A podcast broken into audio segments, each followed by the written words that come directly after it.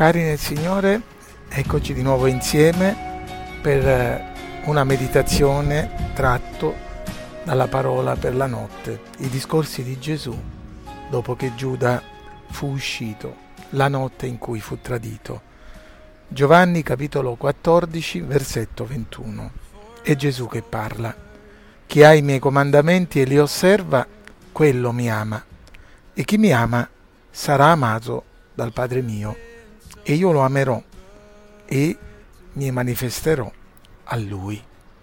È toccante vedere che nella notte in cui fu tradito Gesù parlò molto dell'amore, non l'amore emozionale, superficiale, emotivo, occasionale, di cui spesso oggi si parla, ahimè, anche in ambito spirituale, ma un amore concreto Aveva iniziato col dire così, dopo l'uscita di Giuda, io vi do un nuovo comandamento, che vi amiate gli uni gli altri come io vi ho amati, anche voi amatevi gli uni gli altri.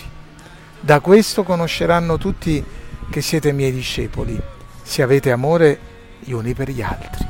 Gesù aveva introdotto questo nuovo comandamento, come io vi ho amati, la sorgente dell'amore.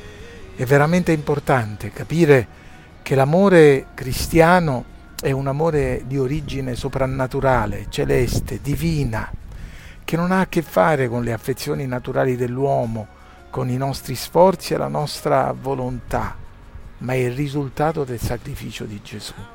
Gesù poi aveva aggiunto, se voi mi amate, osserverete i miei comandamenti. Se voi mi amate, sarete obbedienti. Abbiamo considerato anche questo.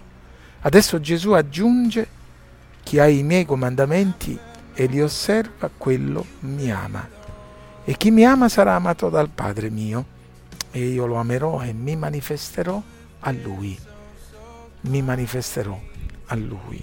Si farà vedere, conoscere meglio, si glorificherà nella vita di chi lo ama ma di chi lo ama avendo ricevuto l'amore da lui, di chi lo ama in maniera evidente concreta, di chi lo ama in maniera gradita. Sì, ogni riferimento all'amore di cui abbiamo parlato finora ha delle conseguenze. Se voi mi amate, dice Gesù, il mondo lo vedrà. Sapranno che siete miei discepoli una delle ricompense più belle dell'amore cristiano è poterne dare gloria a Dio. L'amore che nutriamo gli uni per gli altri, l'amore che ci spinge a perdonare, a servire, a evangelizzare, è qualcosa di cui noi ci dovremmo vantare per la gloria di Dio, un po' come un, po come un bambino che indosserebbe il vestito fatto dalla mamma, col desiderio che qualcuno domandi per poter dire l'ha fatto mia mamma.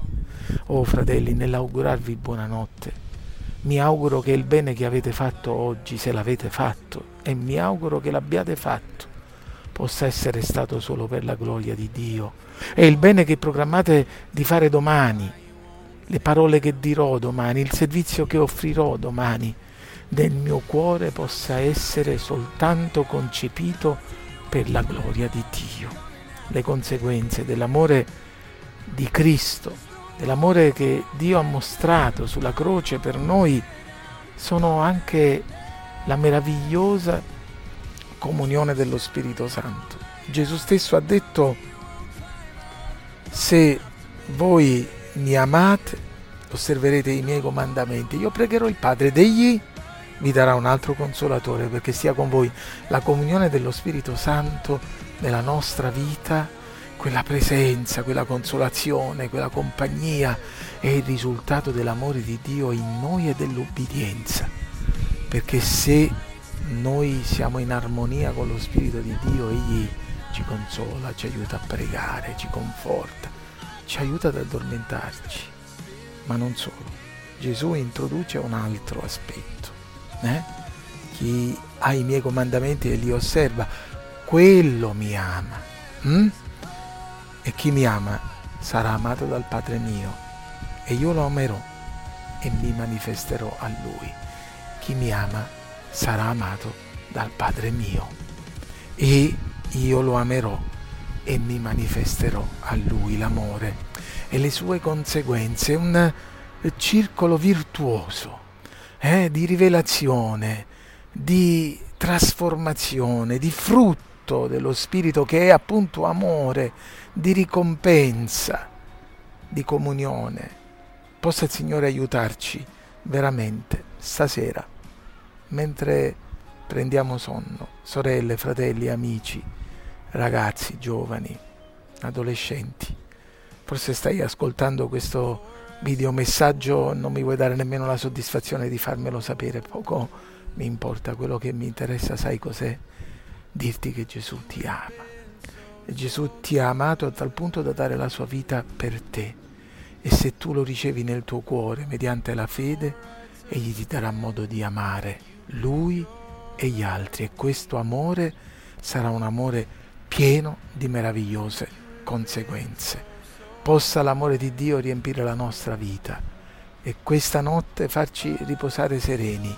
Signore, abbiamo bisogno del tuo amore, attiraci a te, facci ricevere la tua parola ogni giorno perché essa ci fa conoscere te e il tuo amore. Proteggi il nostro sonno, affidiamo a te la nostra vita, nel nome di Gesù. Amen.